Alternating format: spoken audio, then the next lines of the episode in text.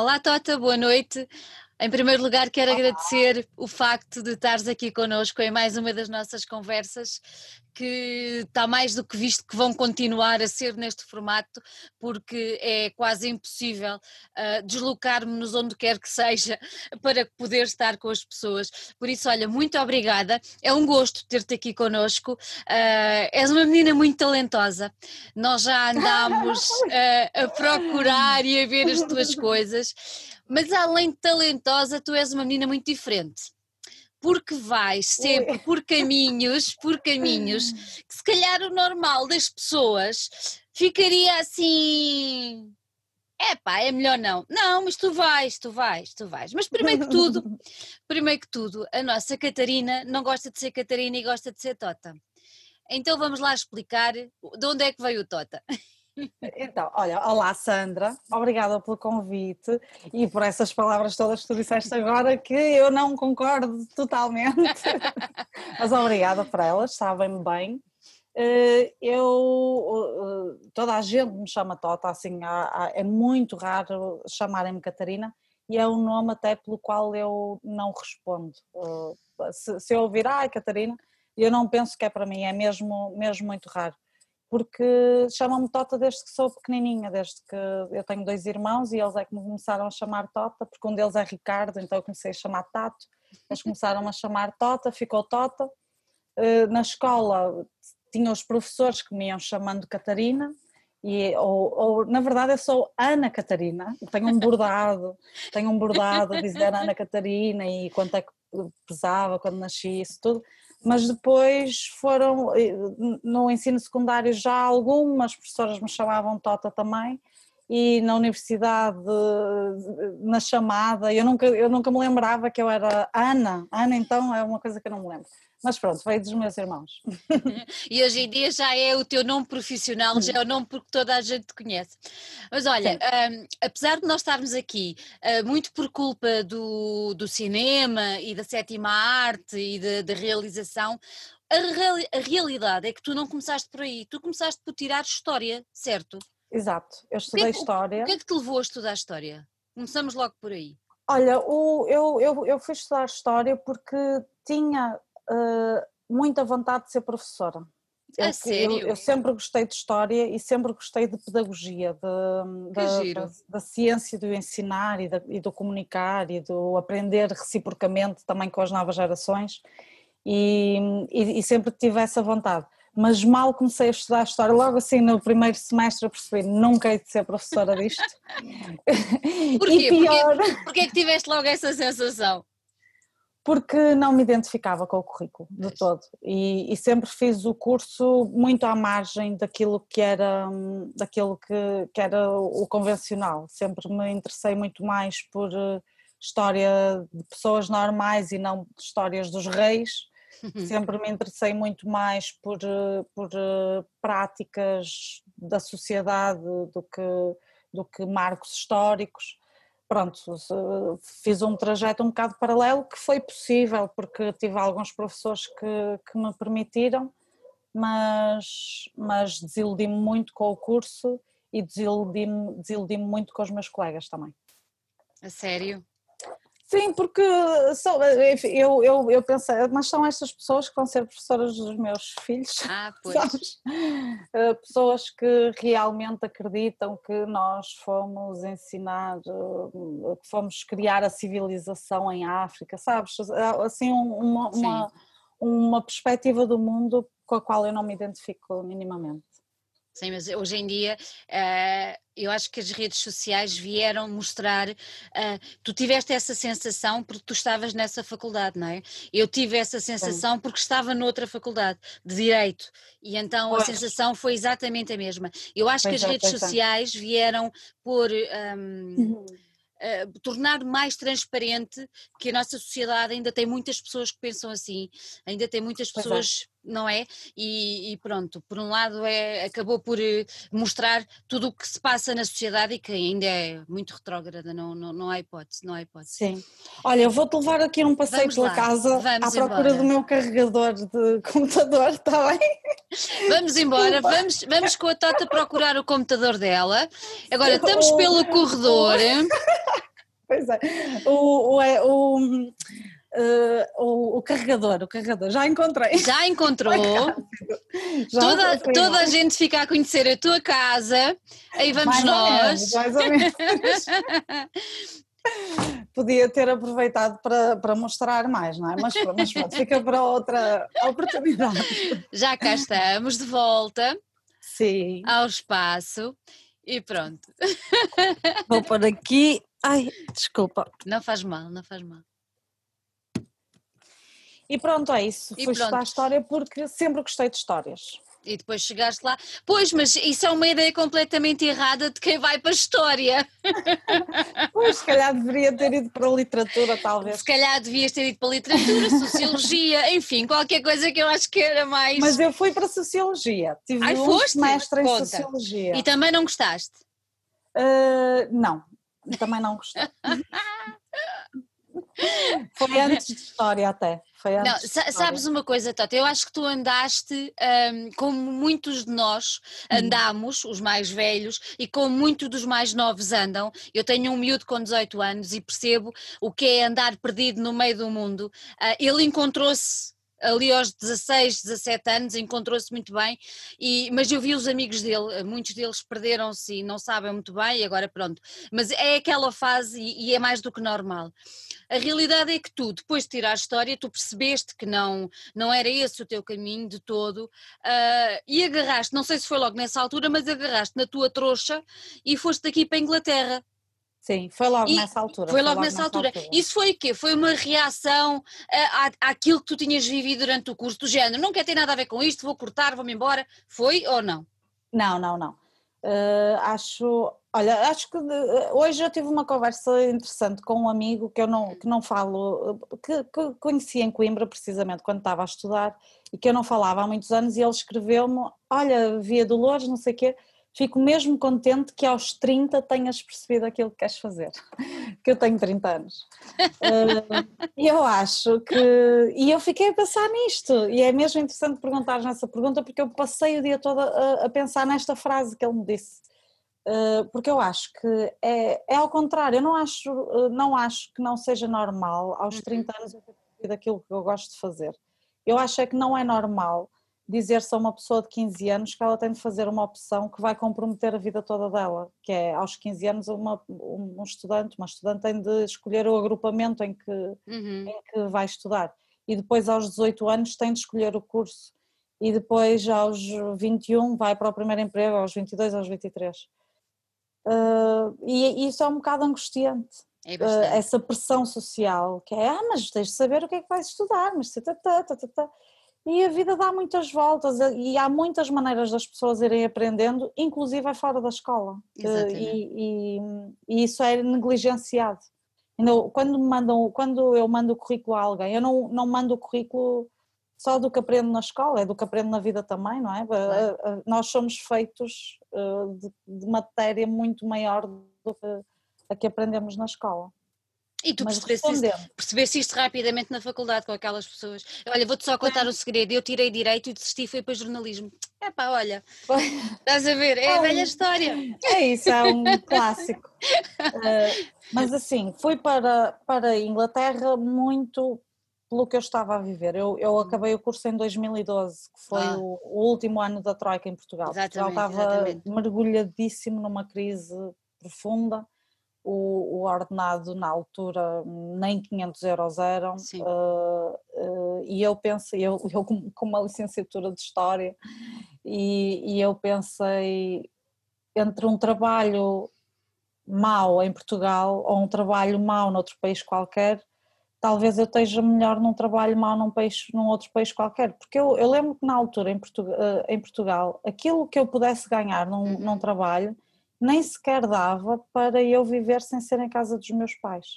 Exato. E eu tinha estudado em Coimbra numa república, então, e já tinha vivido quatro anos, que, que tinham pronto, que, que são rendas muito mais acessíveis, não é? Mas já lá tinha vivido quatro anos, adorei, gostei, mas já quatro anos já chega de vida intensa comunitária e, e pensei, pá, não quero voltar para, para a casa da minha mãe de todo e, e também não tenho hipótese, muitas hipóteses interessantes aqui, então pus-me a ver empregos na internet, encontrei logo um, fui. Pronto. Mas tu, tu, tu, ficaste, foste para Londres, não? Ou foste mais para, mais para lá para dentro? Fui para, para, para, para uma aldeia, na altura fui para uma aldeia com, com 200 pessoas que tinha a aldeia. E adaptaste mais ou menos. Aprendi é assim. Eu era a única pessoa com cabelo moreno, era a única pessoa com franja, era a única estrangeira, adaptei-me bem. Eu fui para lá, eu fui, fui ser governanta de uma casa de pessoas muito ricas. Sim, assim, muito ricas, tipo, muito ricas. E, e, e, pronto, a minha vida era ser doméstica, era estar, estar em casa, passar a ferro, tomar conta da cadela, limpar, fazer comida, pronto. Uh, não, não, a aldeia também não tinha muita gente jovem, então foi, fui para lá mesmo para, para ter uma outra experiência, mas eu fiquei só quatro meses. É isso que eu te ia perguntar, sítio. quanto tempo é que lá tinhas ficado. Mas depois continuaste lá em Inglaterra ou vieste embora? Sim. Ao todo em Inglaterra tive dois anos, okay. quatro meses nesta aldeia e depois eu mudei-me para uma, para uma vila uh, próxima desta aldeia, para, que, é, que, se chama Bishop Stortford, que é perto de Stansted, do aeroporto de Stansted. Gostaste mais? Gostei, aí gostei, tive quase dois anos aí. Uh, foi uma experiência que me fez eh, ver eh, as pessoas de outra maneira, porque eu acho que aqui já estava, pronto, é isso, tinha vivido numa república, já, já, já estava, tinha, tinha participado em muitas associações culturais e, e, e, e coletivas que me puseram assim numa bolha daquilo a que nós chamamos o alternativo. Yeah. E, e, lá uh, a única forma que eu tinha de socializar era com o mainstream. E foi ótimo porque, porque me pôs em contacto com pessoas que à partida cá não seriam minhas amigas, mas que na verdade lá uh, nem, nem minhas amigas, nem elas minhas, nem eu delas. Nem tu delas, exatamente. Que eu, quer dizer, eu, era, eu fui sair à noite uma vez lá, eu era a única pessoa que não tinha maquilhagem, a única rapariga, a única rapariga que não tinha o cabelo esticado, sabes, tipo assim, foi, foi um choque para mim isso mas, mas fiz amigos e amigas que ainda hoje é isso que, é, a... é, era isso que eu te ia perguntar se mantens o contacto, isso é muito giro manter o contacto Sim, com é muito engraçado, porque as pessoas não têm noção, às vezes quando falamos de, de, de Inglaterra ou assim, um, ah, Londres está, não têm noção que os ingleses são muito mainstream. Sim, sim, eu, eu costumo dizer que Londres não é Inglaterra. Não Londres é de é, todo, não é, é, é, é, a mesma coisa que falarmos de Nova Iorque em relação à América. Esqueçam, Exato. não tem nada a ver. É isso. É, não tem é nada a ver, não, não há nada, não tem nada uma coisa com a outra. Mas eu gostei muito de Inglaterra e dos ingleses. E das inglesas. Eu também tenho uma boa, também tenho uma boa experiência, também tenho sim senhor. Olha, tu depois voltaste, voltaste em quê? 2017? Não, voltaste antes. 12, 2016. 16, pois, 2016. E foste, voltaste para o Porto? Não, 2014. 2014, 2014. E voltei para o Porto. Voltaste para o Porto. E depois andaste ali um bocadinho perdida a cozinhar. A cozinhar. Sim, fui sendo uma biscateira feliz, fui cozinhando em restaurantes, também cozinhei em famílias como cozinheira privada, de famílias ricas, Uh, também cozinhei em minha casa para grupos de pessoas. É uma coisa também que tu cozinhei. gostas, Tota, de cozinhar? Adoro cozinhar, mas odeio cozinhar uh, profissionalmente. É, um, é uma, uma área é muito, muito trabalhosa. Hum, é assim, áreas trabalhosas há muitas, agora, mas esta é uma área em, em que há muita exploração.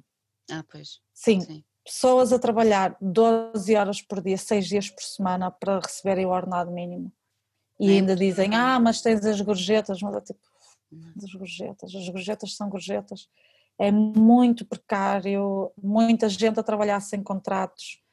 Vi acidentes de trabalho a acontecerem a pessoas que não tinham nem contrato nem seguro, ficaram sem nada. Vi uh, mulheres grávidas a irem ter filhos sem, sem terem qualquer tipo de apoios. É uma, é uma área que, que é mesmo, mesmo, mesmo é. triste as condições em que as pessoas trabalham. É, Muito a maior, triste. A maior parte das pessoas não tem noção do que se passa, mas é verdade. Não tem. Não tem. E não. está normalizado. Tipo, está. uma pessoa chega a um restaurante e, e, e, e, diz, e, chega às 11 horas, dão as 8 horas de trabalho e diz pronto, vou-me embora. E é tipo, não, mas isto é restauração, vais-te embora, o quê? O serviço ainda não terminou, temos a cozinha por, por limpar, temos a mesa 3, 7 e 12 para servir, vais-te embora onde? Ah, mas as 8 horas já passaram, vou apontar então para, para receber horas extra. Horas ah, quê? Não. Ok, banco de horas, não, não há disso não, aqui. É. Restauração é assim. E os próprios chefes, eu às vezes vejo entrevistas do, dos grandes chefes em Portugal a normalizarem isso. Tipo, ai, mete muita confusão. Faz muita confusão, não é?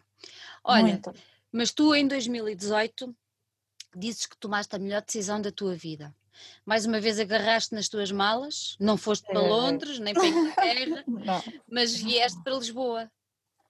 E, e agora sim, agora vou-te perguntar, porque é que de um momento para o outro olhaste para um curso de cinema, uh, televisão e achaste, olha, se calhar é uma coisa gira. Foi assim uhum. ou como é que foi? É que é não, é, vendo o teu uh... percurso, não é? Não se notou aí nada de. Pronto, como é que Sim. foi? Pois é, isso é que paralelamente ao meu percurso profissional, eu fui tendo um percurso quer associativo, quer de brincar. Eu gosto, uhum. eu, eu nunca deixei de brincar, brincar mesmo no sentido de, sei lá, fazer um teatro de sombras para os amigos, ou, ou, ou, brincar a fazer uma música, ou brincar a fazer um cartaz para uma festa que nunca vai acontecer, ou desenhar, sabes? Sempre, sempre gostei de brincar e ainda hoje eu gosto de brincar, gosto muito de brincar. Um, e uma das coisas que eu brincava, que eu, que eu, que eu brincava era fazer, fazer eh, livrinhos pequeninos da, daquilo que eu chamava produções totalitárias.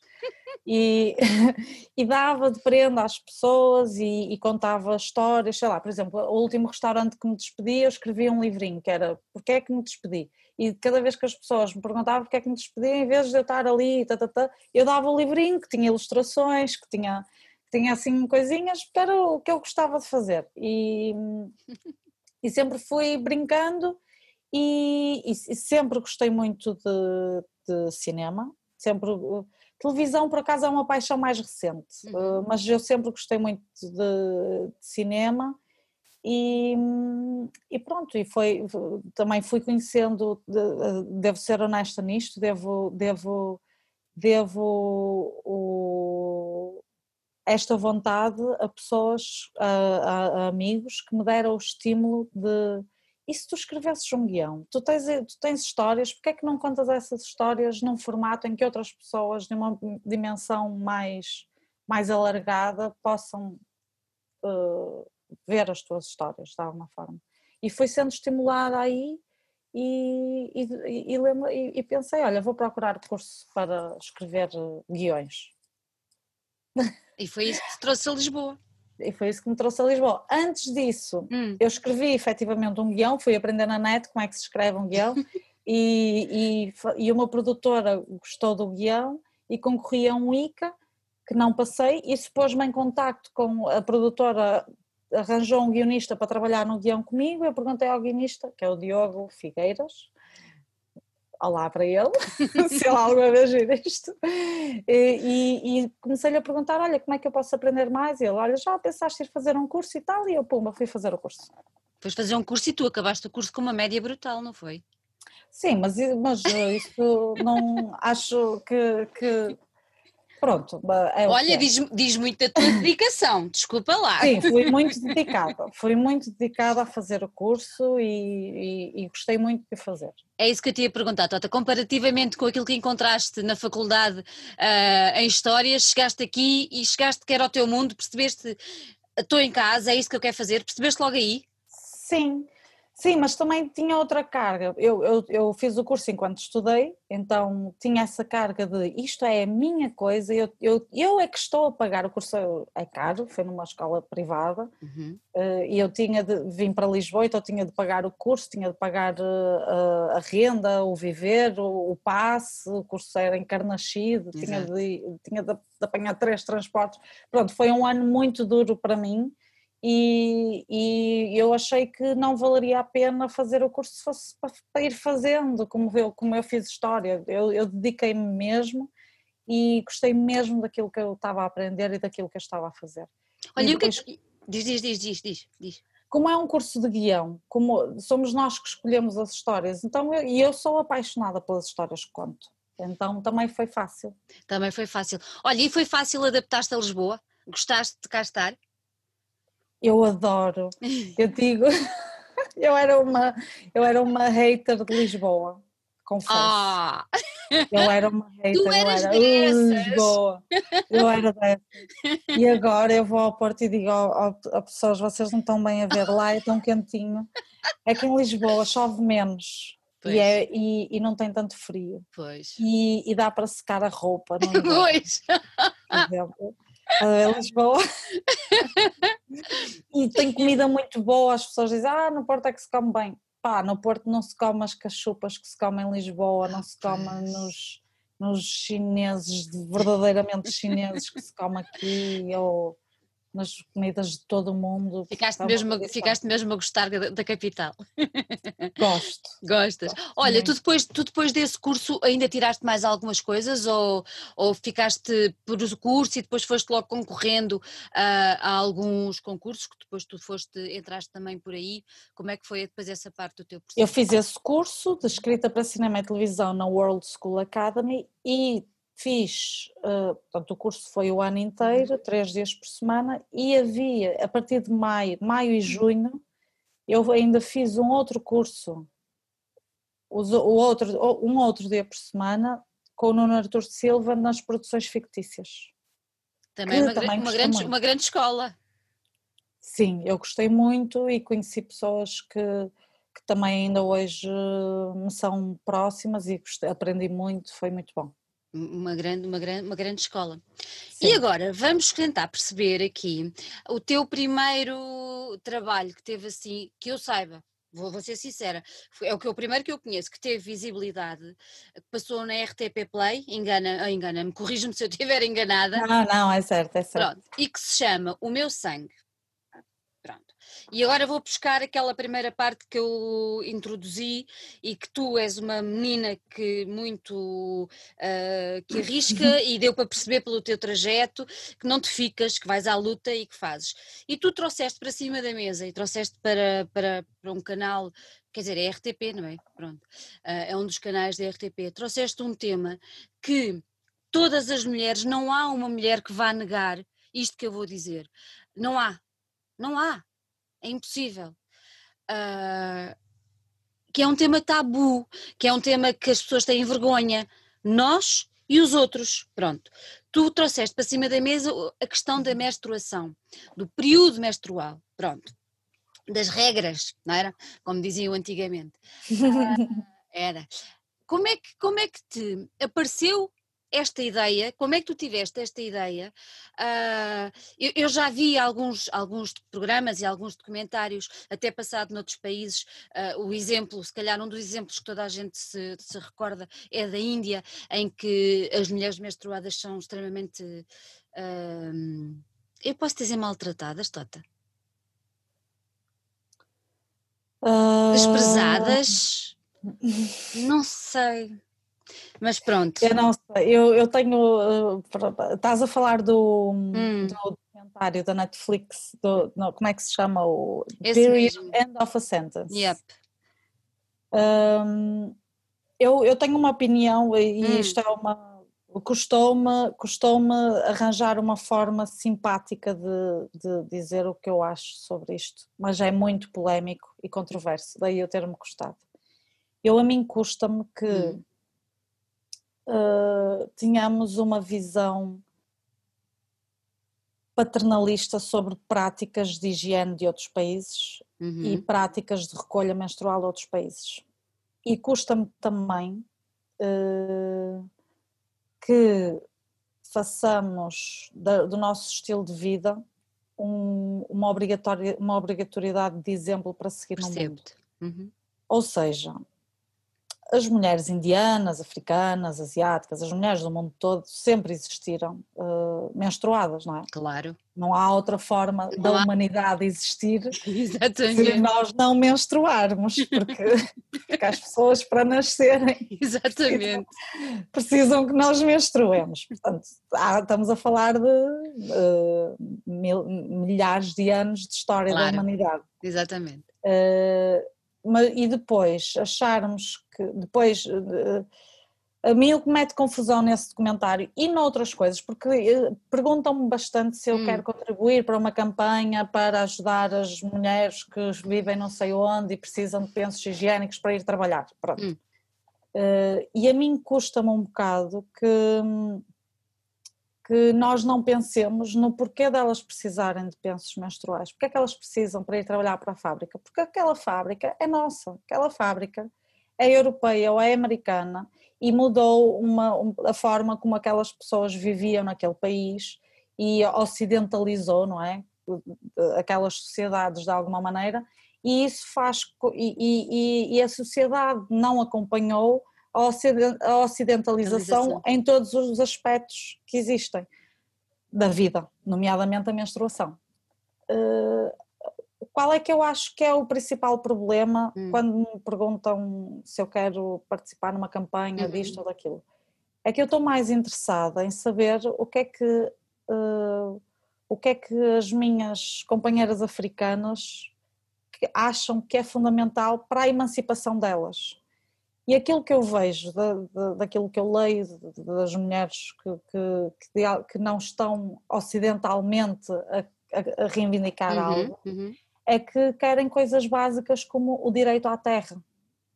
Está a ver? Então eu estou numa de, sim, eu posso contribuir para uma campanha pelo direito à terra da mulher africana, porque isso lhe vai permitir, da mulher indiana, porque isso lhe vai permitir depois ter uma escalada de emancipação que é o seu próprio caminho e não eu, mulher branca europeia, que lhes vou ensinar que uhum. o período se mete um penso para, para elas terem higiene. Está a ver? Pronto. Uhum. Não, eu percebo perfeitamente. Não, não, não, não. Percebo perfeitamente o teu, o tu, a, tua, a tua visão e tens toda a razão. Tens toda a razão, porque nós, quando olhamos, por muito que não queiramos, uh, olhamos sempre tendo-nos a nós como exemplo, não é? E é. assim, somos duas mulheres que estão aqui a falar e vão-nos estar a ver muitas outras mulheres. E nós sabemos perfeitamente o quão é difícil, uh, em alguns dias do mês, termos uma vida vamos dizer normal, ou porque temos dores, ou porque, pronto, o que seja. E obviamente vamos transpor isso para outras mulheres que achamos que não têm as mesmas oportunidades que nós. E é muito bem, é muito certo o que tu estás a dizer. Eu acho que em vez de olhar, se calhar devemos fazer isso, que é calçar o sapato da outra e perceber porque é. é que ela está naquela situação, Sim, não é? da outra de uma forma... Uh histórica, Exatamente. ter uma perspectiva sim, mais estrutural sim. daquele problema e não da conjuntural. Mas eu acho isto tudo muito, acho que é uma discussão, é, daria um sim, programa só para isto. Sim, sim, eu percebo. Então, mas vamos agora voltar ao nosso país, porque eu acho que é importante, pronto, entramos pela, pela, pela, pelo exemplo lá de fora, mas vamos olhar para dentro, porque é a velha história, não vamos olhar para, para o quintal do lado, é temos o nosso quintal tratado, não é? Exatamente. Pronto. E o nosso exatamente. precisa de muito tratamento, e nós sabemos perfeitamente muito tratamento. E daí eu perguntar-te e voltar ao, ao, início, quando introduzi um, o meu sangue, o que é que te despertou para este tema? Com tantos temas que, que uma menina da tua idade, que uma rapariga eh, da tua idade, que já viveu aqui, que já uhum. viveu ali, que tem tanto conhecimento, o que é que te cativou em mostrar uh, este tema que é efetivamente um tabu e motivo, motivo de vergonha? uh, para, para, para muita gente, para a maior parte das mulheres, todas, acho eu. Sim. Olha, eu, eu, eu quando me perguntam, ah, porque é que fizeste, o que é que te hum. levou a fazer este comentário, eu, eu, eu juro que aquilo que eu pensei é, como é que nunca ninguém fez este comentário antes? Como? Como é que não há um, sabe, Sim, não, não há um documentário sobre, sobre menstruação? Então foi um bocado a partir daí, foi tipo, ok, eu quero fazer porque é urgente que se faça. E aprendi muito, aprendi muito. Muitas das coisas que no, na série documental são abordadas eu não sabia, eu não, não fui aprendendo com as pessoas com quem fui construindo o documentário e que fui, e que fui entrevistando. Porque uh, eu fui, sempre me, foi, era um assunto que há alguns anos me, me cutucava, porque eu ouvia histórias, eu gosto muito de ouvir histórias de pessoas, então eu ouvia histórias. Houve uma história de uma mulher em Inglaterra que nunca me saiu da cabeça, que era uma imigrante portuguesa uhum. e que no dia de folga tinha ido à cidade mais próxima de shopping, ao shopping de autocarro e levou uns calções brancos e ficou menstruada.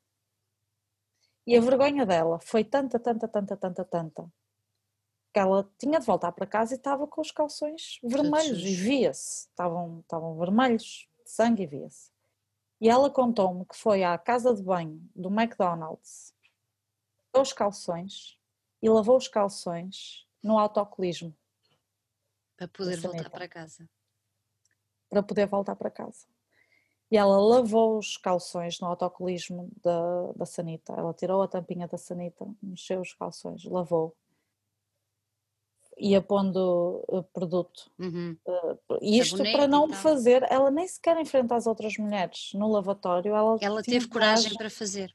Para fazer isso. Ela fez aquilo no, na água do, do auto. E desde que ela me contou isso, já, ainda eu estava em Inglaterra, eu fiquei com aquilo atrás da cabeça e ficou e, e, e pensava nesta história muito tempo e cheguei a escrever um, um, um conto com esta uhum. história e, e foi-me sendo assim um tema e depois comecei a colecionar histórias, como isto pertencia ao meu imaginário de uma forma, tipo como se tivesse um pin. Muito assim, forte. Yep. Muito forte. Depois, cada história que me iam contando ou que eu, ou que eu ia vivendo, foi-se gerando uma coleção de histórias. Exatamente, exatamente. E, e esta vontade enorme de fazer este, este, esta série documental. Olha, quando chegaste, quando chegaste, eu não sei como é que foi o processo, mas quando tu apresentaste a ideia a quem aceitou na RTP, aceitaram de imediato? Eu não tive nesse processo porque okay. eu apresentei a ideia à produtora e depois okay. a produtora apresentou à RTP e foi a RTP que pediu, lembro-me que na altura a RTP perguntou a várias produtoras uhum. algumas ideias e, e a, a Videolotion, que é a produtora, que é a produtora. Com, com, que, com quem eu estou a, tra a, trabalhar, com quem eu trabalhei os dois projetos, uhum. levou a, a, proposta do meu sangue e levou outras propostas. E, e, das várias ideias que estavam a ser postas em cima da mesa, a RTP disse: queremos saber mais sobre, sobre essa proposta do, do período. E só depois é que eu comecei a, a estar uh, no processo, uhum, já uhum. numa relação direta com a RTP. Uhum, uhum, Mas eu lembro deles perguntarem: mas vais mesmo pôr sangue menstrual? yeah, então se a gente se cortar também é sangue que sai daqui, né? Pois, eu, eu, eu vou mesmo pôr sangue menstrual. Não vai ser tinta. Então, este, este, este documentário não é sobre menstruação, ia pôr o quê? Olha, então diz-me uma coisa: tu tens ali uma série de pessoas uh, que entrevistaste para fazer o, o documentário. Como é que tu chegaste a essas pessoas? Imagino que não os conhecias. Uh, algumas conhecia, outras eu não conhecia. Uh, foi, for, foram vários processos paralelos. Fiz um open call no meu Facebook okay. a pedir histórias e, e com um mail e, e, várias pessoas mandaram mail uh, e eu e depois outras eu já conhecia uhum. e, e, fui construindo um, um guião de personagens e de temas e depois faltava-me algumas pessoas, por exemplo, faltava-me uma pessoa cega, eu queria, eu queria uma pessoa cega porque toda a gente, uma, uma coisa que eu perguntava, ah, como é que foi a tua primeira vez? Ah, fui à casa de banho e vi sangue e vermelho, ou acordei e estava a cama vermelha, não sei o quê, tá, tá, tá. o vermelho era muito presente. Então eu pensei, e quem não vê? Não é? Quem não vê, como é que é? e liguei à Associação de Cegos, eu não, a Videolotion, a, a Joana, obrigada, uh, ligou à Associação de Cegos Portuguesa e, e, e puseram-me em contacto com a Sónia, que, que é uma das pessoas que, que aparece no, no último episódio. Uhum. Foi logo tua intenção, desde o início, mostrar uma diversidade de, tanto de pessoas como de situações, e esta que acabaste de, de, de, de nos mostrar uh, é reflexo exatamente disso, não é? Porque tu tens Sim. ali um espectro muito vasto de, de situações e de género de pessoas e de tipo de pessoas e de problemas relacionados com a menstruação que, uhum.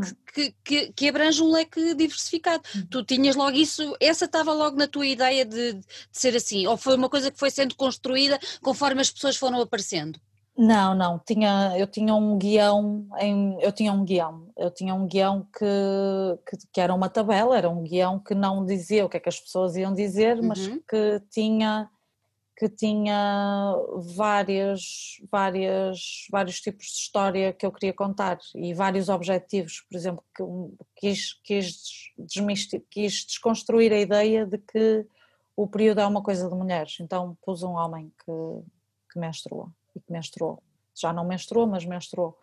Uh, ou uh, uma coisa que me diziam sempre era ser mulher é menstruar, então procurei uma mulher que, que nunca menstruou então fui, fui tendo assim um ping-pong entre hum, verdades absolutas e só que não. Verdade absoluta, só que não. E, e fui construindo por aí uma narrativa. Tens noção da reação das pessoas que, que, que viram ou tiveste feedback? Como é que foi? As que te Sim. chegaram, claro, como é que foi? Sim, tive muito, muito feedback. Eu acho que o meu sangue teve, uh, foi, foi bastante presente e trouxe o assunto da menstruação para a sociedade e, acho, e isso também era um dos objetivos, uh, dos meus objetivos com o documentário, era que as pessoas falassem mais sobre menstruação, sobre período, falassem mais umas com as outras, falassem com os companheiros, falassem com, com as amigas, com os professores, com os médicos, com tudo. O feedback foi muito positivo no geral, quer, hum, quer da RTP, que gostou, ficou contente, quer das pessoas que assistiram, inclusive depois eh, o, o, documentário passou também na RTP3. Uhum. Claro que também houve hate, assim, houve polémicas de Twitter por causa do, do, do meu sangue, houve polémicas de colunistas na imprensa, houve comentários, eu cometi a imbecilidade de ir ler os comentários de, de, na imprensa dizer, que diziam coisas horríveis, eh, enfim, mesmo nas redes sociais, tudo, sempre homens, claro, sempre homens a dizerem coisas horríveis, a dizer, ah, também vou fazer um documentário sobre cocó, coisa que até nem me importava nada, se alguém quiser fazer um documentário sobre cocó que faça, não, não tenho nada contra. Agora, comparar eh, período com cocó é um bocado... Não, a ideia, a eh, ideia aí é sempre denegrir a imagem da mulher, repara bem. É, é mais, eu, eu até acho que é, é desrespeitar o lugar de onde toda a gente vem. Exatamente. Nós não há uma única pessoa que não tenha vivido numa vagina. Não Exatamente, há. É, é impossível. Até agora. É Até agora. Mas já toda a gente viveu num outro e um outro para gerar uma vida precisa de menstruar. Não há nada de nojento à volta de menstruar. Oh, Tota, mas porquê é que tu achas que, que, que há, ainda há tanto, ainda há tanto eh, tabu, ainda há tanto preconceito em relação a uma coisa que é o normal da vida uh, de todos nós? Porquê é que tu achas que ainda existe isto? Achas que é ancestral? Olha. Ou achas que tem a ver só com a educação, que é passada de pais para filhos, de mães para filhas? O que é que tu achas?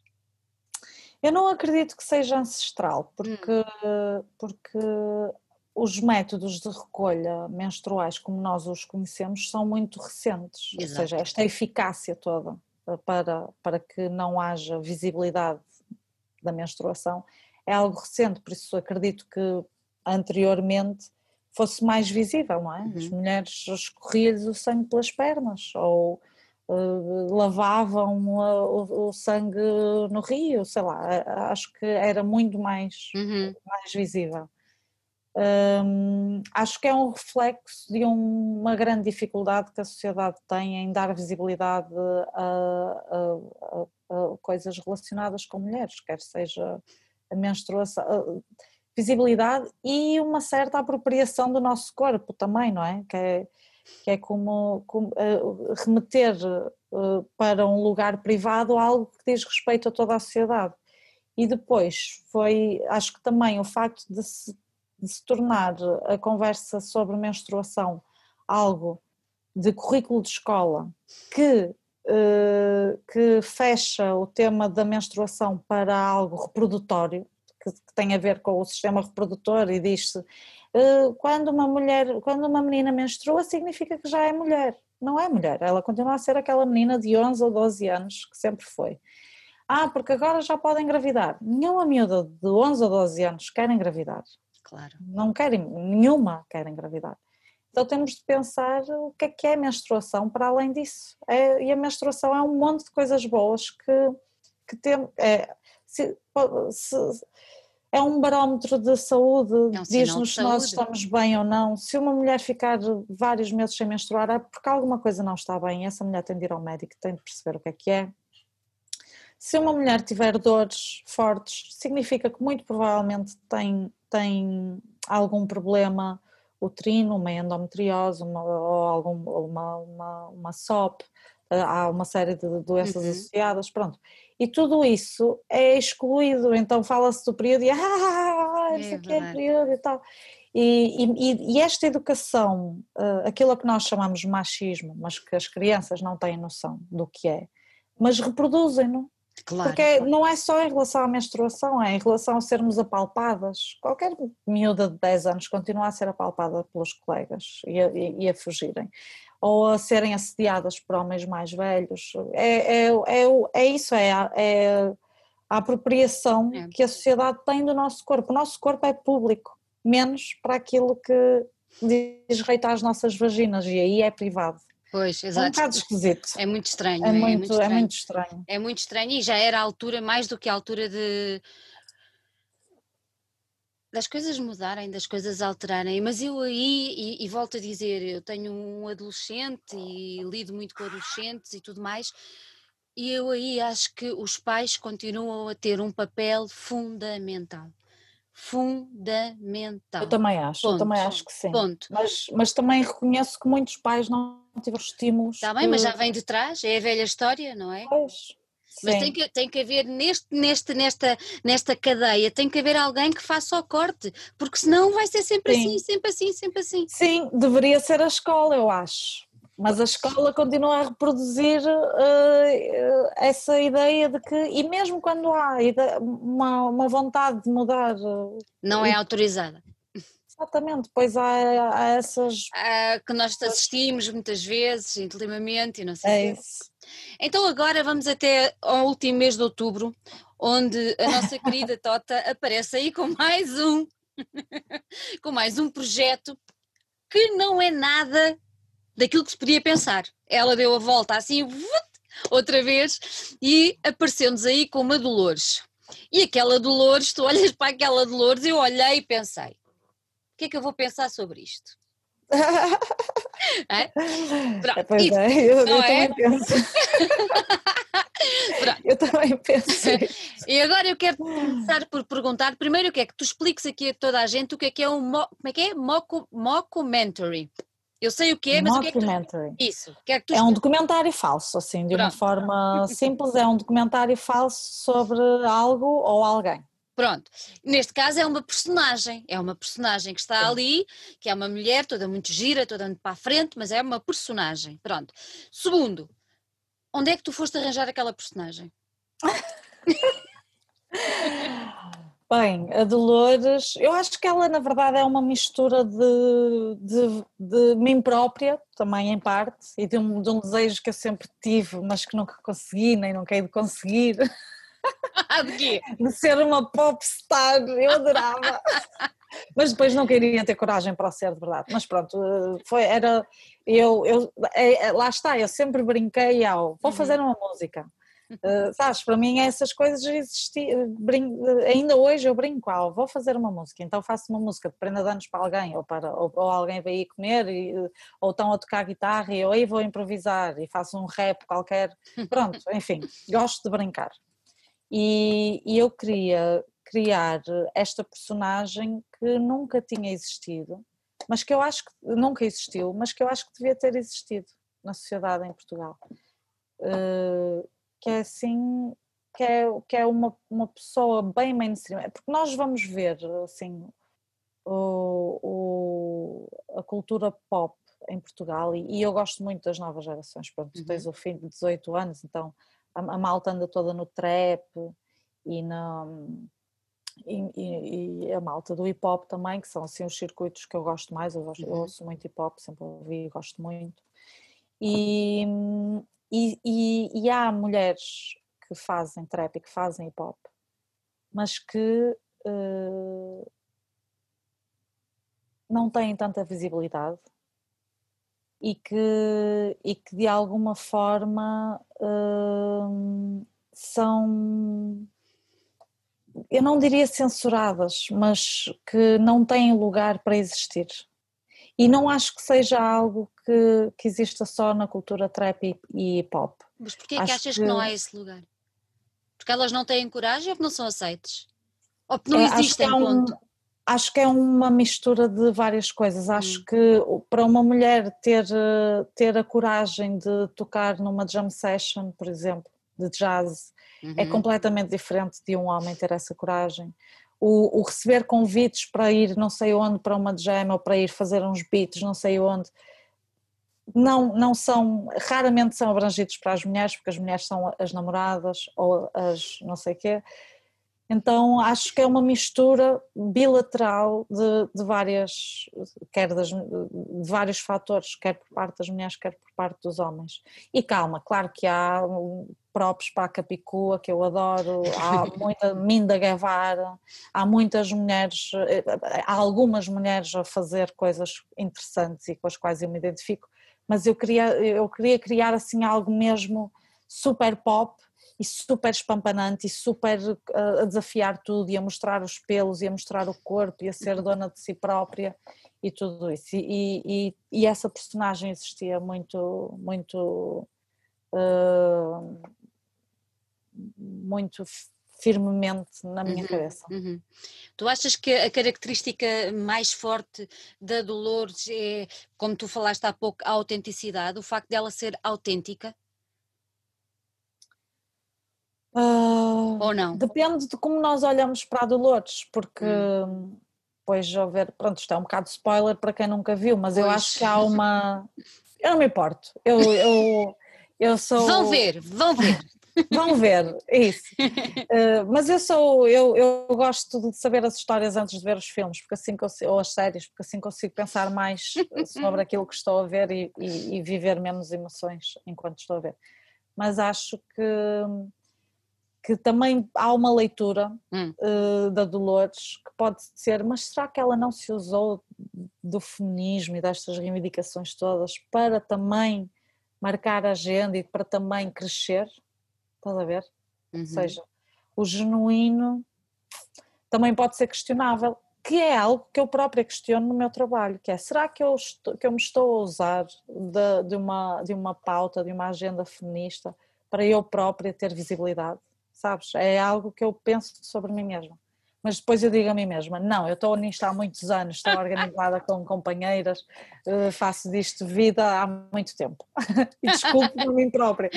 Mas. E achas, que, achas que a Dolores também se desculpa ela própria? a Dolores não sabe bem o que é que, onde é que ela está, portanto, eh, mas eu acho que a Dolores em concreto não estava muito preparada para aquilo que lhe aconteceu uh, e que se deixou usar.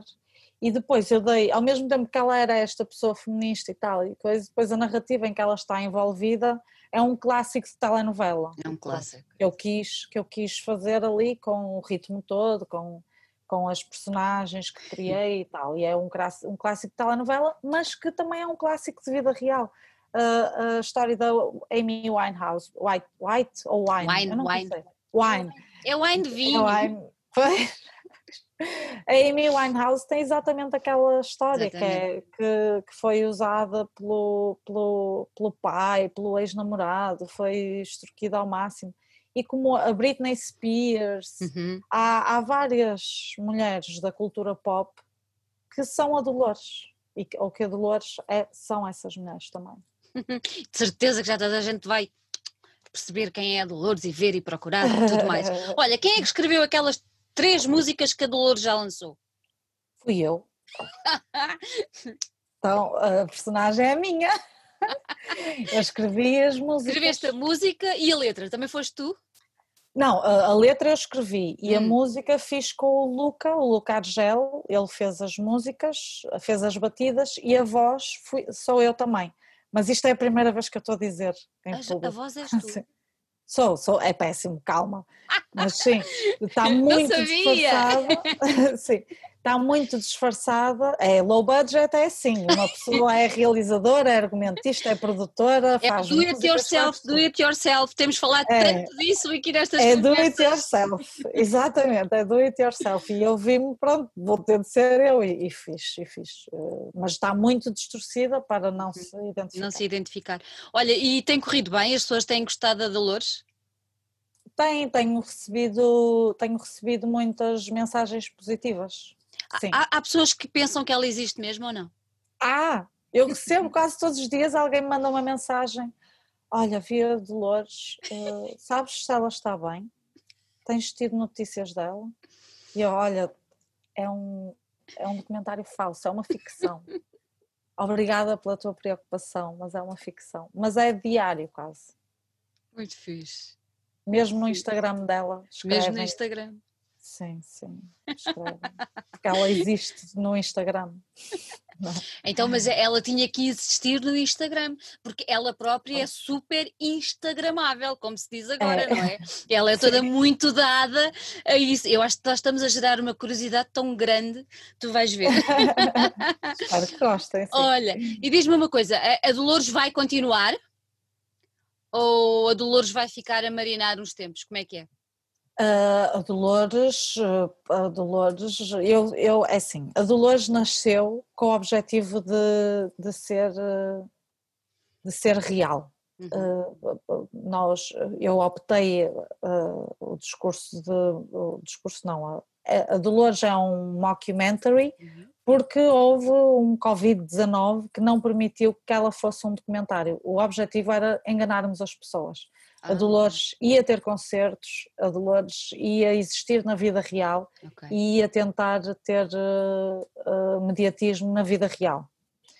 Isso não foi possível porque houve um vírus uh, que mudou tudo e por isso nós assumimos o uhum. mocodrama, o mockumentary, mas não era suposto ser assumido. Okay. Eu tenho muita vontade, no fim disto tudo, de fazer uma mega festa do Dolores e dar um concerto mesmo da Dolores. Eu, eu quero muito que isso aconteça uh, e ela poderá existir por esse caminho.